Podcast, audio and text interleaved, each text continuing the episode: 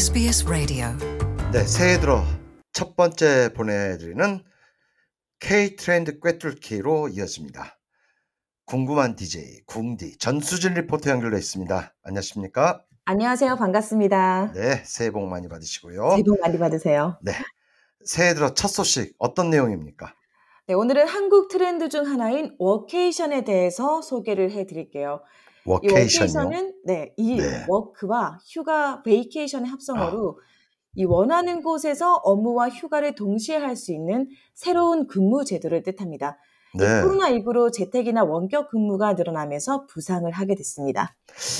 아, 또 이제 코로나 팬 코로나19 팬데믹이 마무리되면서 새로운 사회적 트렌드로 떠오르고 있는 것이 재택근무가 아니겠습니까?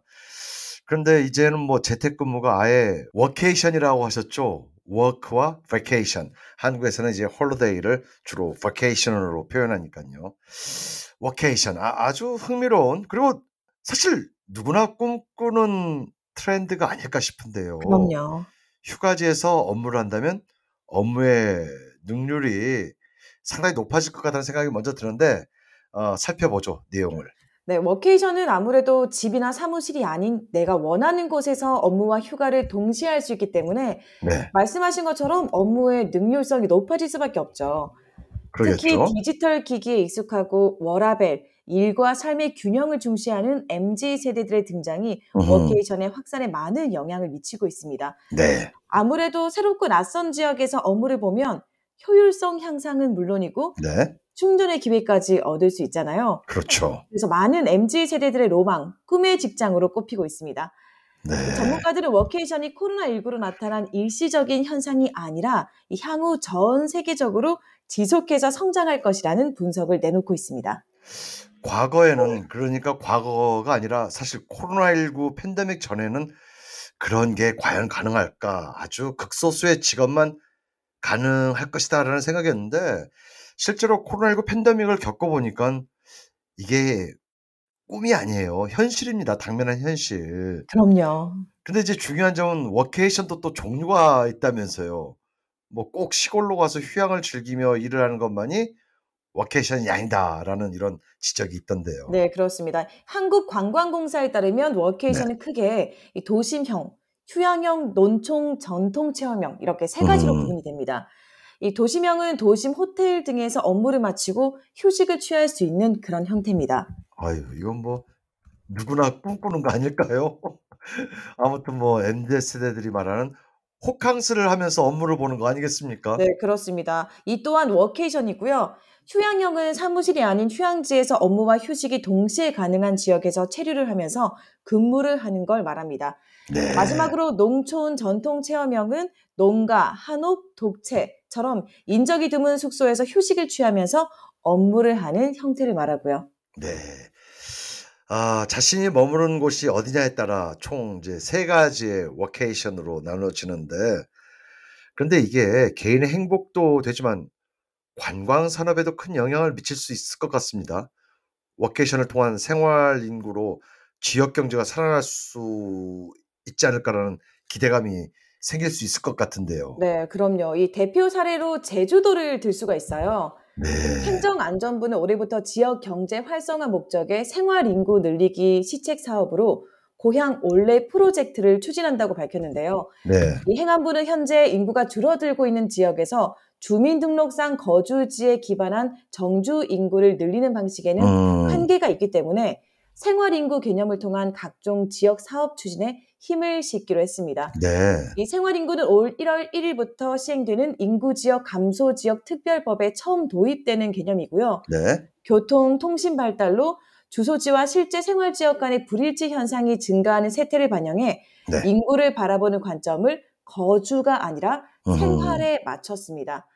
행안부는 월 1회만 체류해도 생활 인구로 분류할 예정이고요. 네. 생활 인구 파악은 통신사의 위치 정보를 활용할 계획입니다. 이제 월 1회만 체류해도 생활 인구로 분류가 되겠네요. 그렇습니다. 이 행안부는 생활인구 관련 정책 시행을 위해서 민간 전문가들과 해당 사업을 시행 중인 지자체와 협의를 거쳐 다섯 개 시책을 선정했습니다. 네. 우선 도시와 지방 순환 체류가 가능한 두 지역 살아보기로 도시 거주자가 정기적 반복적으로 체류하면서 네. 해당 지역과 관계를 갖고 추가 생활 거점을 갖는 방식입니다. 이 네. 경기도가 독일 사례를 벤치마킹해서 항마을 살아보기로 운영 중이고요. 음. 전체 분양률 100%를 오, 기록했습니다. 네. 100%.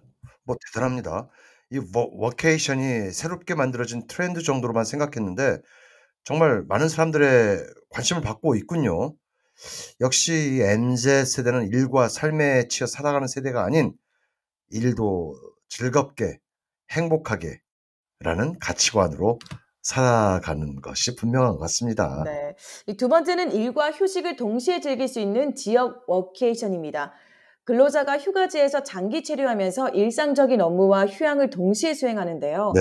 제주 구좌읍 마을 협동조합이 대표적이고요. 음흠. 마을 유휴 건물을 활용한 질그랭이 워케이션 센터를 운영하면서 음흠. 성공적인 모델로 평가받고 있습니다. 네. 다음 농촌 유학 프로그램은 도시 아이들에게 생태학습 교육 체험을 제공하고 있는데요. 네. 서울 거주 초중학생이 지역 학교에 일정 기간, 약 6개월 이상 전학해서 도시에서 경험하기 힘든 생태 학습을 체험합니다. 네. 현재 전남 교육청이 서울 교육청과 협약을 통해 지난 2021년 3월부터 2022년 초까지 유학생 551명을 유치해서 음. 학부모를 포함한 715명의 생활 인구를 유입하는 데 효과를 냈습니다. 해외로 유학을 보내는 게 아니라 이제는 자연, 생태를 체험하는 이런 경험을 위해서 농촌으로 유학을 보내는 부모가 있다는 것 상당히 고무적입니다. 이 어린이들에게 자녀들에게 이 또 자연 환경의 중요성도 충분히 인식시켜 줄 수 있고요. 여러 가지로 일거 양득, 일거 삼득의 효과를 거둘 수 있을 것 같다는 생각이 드는데요. 자, 학기 중에 농촌으로 유학을 떠나서 자연을 책으로 배우는 것이 아니라 직접 보고 만지고 느끼면서 배워가는 과정은 아주 의미 있을 것 같습니다. 네, 그렇습니다.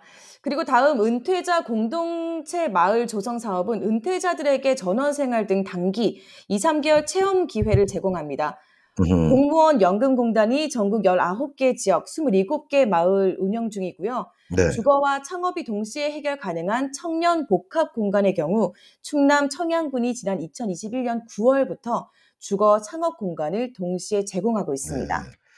자, 전국에서 워케이션을 위해 다양한 시책을 선정하고 운영 중에 있네요. 네, 올해는 그 규모가 더욱더 커질 예정이에요. 음, 네, 행안부는 올 상반기 공모를 거쳐 다섯 개 사업에 대한 사업 대상자, 이 지자체를 선정하고 네. 선정된 지자체는 200억 원의 예산을 지원할 예정입니다. 음, 행안부 측은 국가 전체적인 인구 감소 추세에 따라 지역 활력을 위한 새로운 접근이 필요하다. 중앙 정부 차원에서 생활인구 개념을 접목한 다양한 시책을 추진해 지역 인구 유출에 대응하고 경제 음. 활성화를 지원할 것이라고 밝혔습니다. 자, 이렇게 지역 경제를 살릴 수 있는 워케이션. 아, 그렇다면 기업의 입장이 굉장히 중요할 것 같은데요.